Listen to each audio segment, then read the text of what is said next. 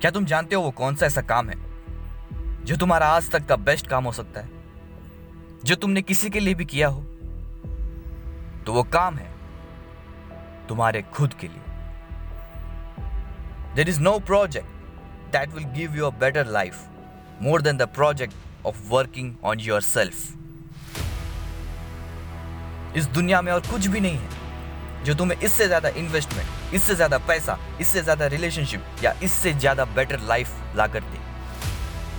तो अपने ऊपर काम करना शुरू करो। तुम्हारा एक और भी वर्जन है, जो तुमसे ज़्यादा कॉन्फिडेंट है। तुम्हारा एक और वर्जन है, जो तुमसे ज़्यादा सक्सेसफुल है।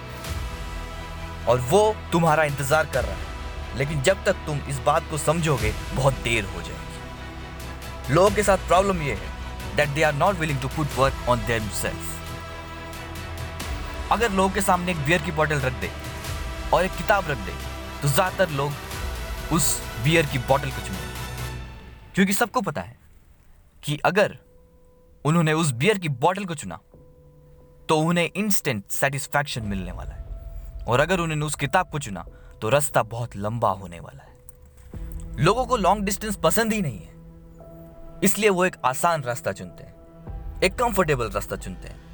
लेकिन उनको इस बात का बिल्कुल भी अंदाज़ा नहीं होता कि आगे जाकर कितनी बड़ी प्रॉब्लम खड़ी है। तुम्हारे ये छोटे छोटे चॉइसेस छोटे छोटे डिसीजंस आगे जाकर एक बड़ी प्रॉब्लम में बदल जाए और वो प्रॉब्लम का नाम है डिसअपॉइंटमेंट और इस दुनिया में इससे ज़्यादा पेन और कुछ नहीं होता। हमारी ज़िंदगी एक बॉक्सिंग मैच की तरह और बॉक्सिंग मैच की तरह ही हारता वो नहीं जो गिर जाता है।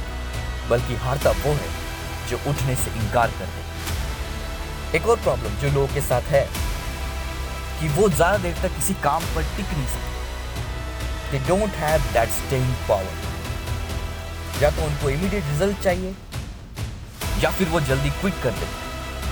इससे पहले कि वो अपने फुल पोटेंशियल तक पहुँच सके, वो पहले ही हार मान लेते और फिर से वही पुरानी आदत का शिकार बने।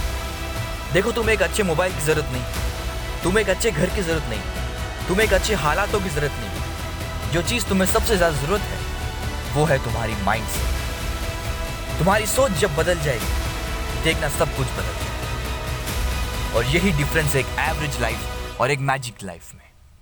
तुम्हारा एक बेहतर वर्जन तुम्हारा इंतज़ार कर रहा है। और तुमसे हमेशा ये कह रहा है कि आओ और मुझे ले जाओ। बस तुम उसे देख नहीं पाते, उसे सुन नहीं पाते। और एक इतनी बुरी बात है कि तुम उससे कभी मिल नहीं सकते, क्योंकि तुम बहुत पहले ही हार मान लेते हो। एक बार सोच के देखो, उस दिन क्या होगा? क्या होगा उस दिन? अगर तुमने जल्दी हार मानना छोड़ दी तुम्हारी पूरी दुनिया बदल सकती है। बस एक डिसीज़न से तो मेरे भाई अपने ऊपर काम करना शुरू करो, क्योंकि अंत में अगर तुम किसी डिसीज़न से सबसे ज़्यादा खुश रहोगे तो वो तुम्हारा खुद का डिसीज़न होगा।